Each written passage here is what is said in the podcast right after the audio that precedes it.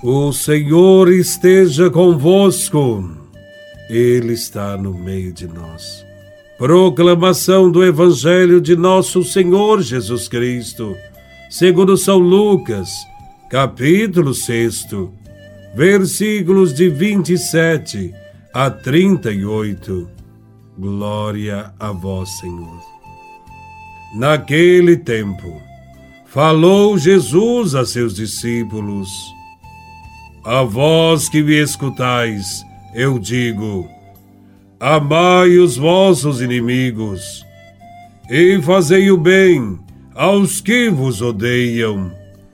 Bendizei os que vos amaldiçoam, e rezai por aqueles que vos caluniam. Se alguém te der uma bofetada numa face, oferece também a outra. Se alguém te tomar o manto, deixa-o levar também a túnica. Dá a quem te pedir. E se alguém tirar o que é teu, não peças que o devolva.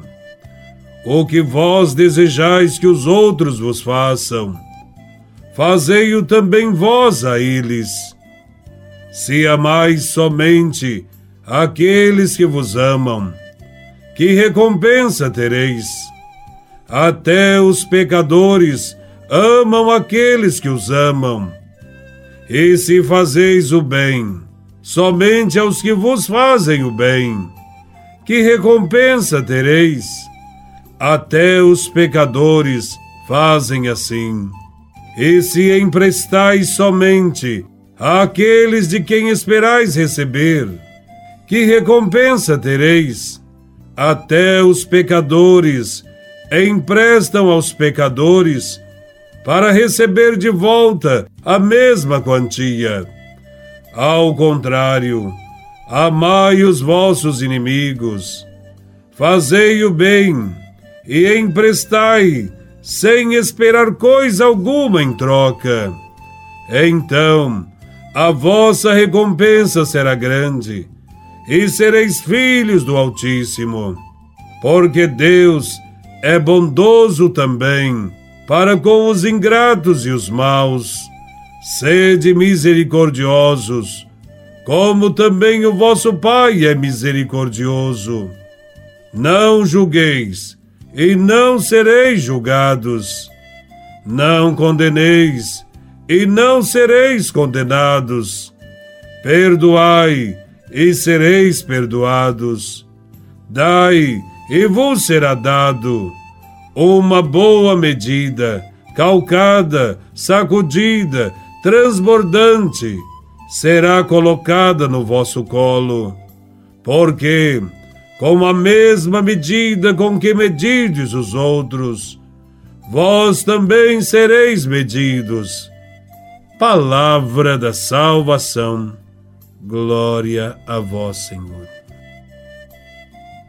Quando dizemos que ao mal se responde com mal e ao bem se responde com bem, nos parece que esta é a melhor maneira de se praticar a justiça. Mas quem é cristão segue esta lógica? O Evangelho responde que não. Não se pode em nenhuma circunstância praticar o mal. O mal não deve fazer parte da vida cristã. Deve-se evitar a expansão do mal.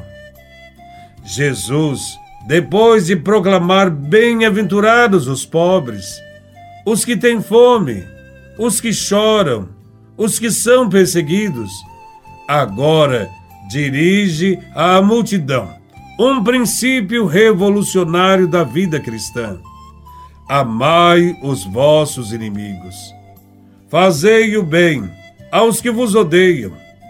Abençoai aos que vos maldizem e orai pelos que vos injuriam.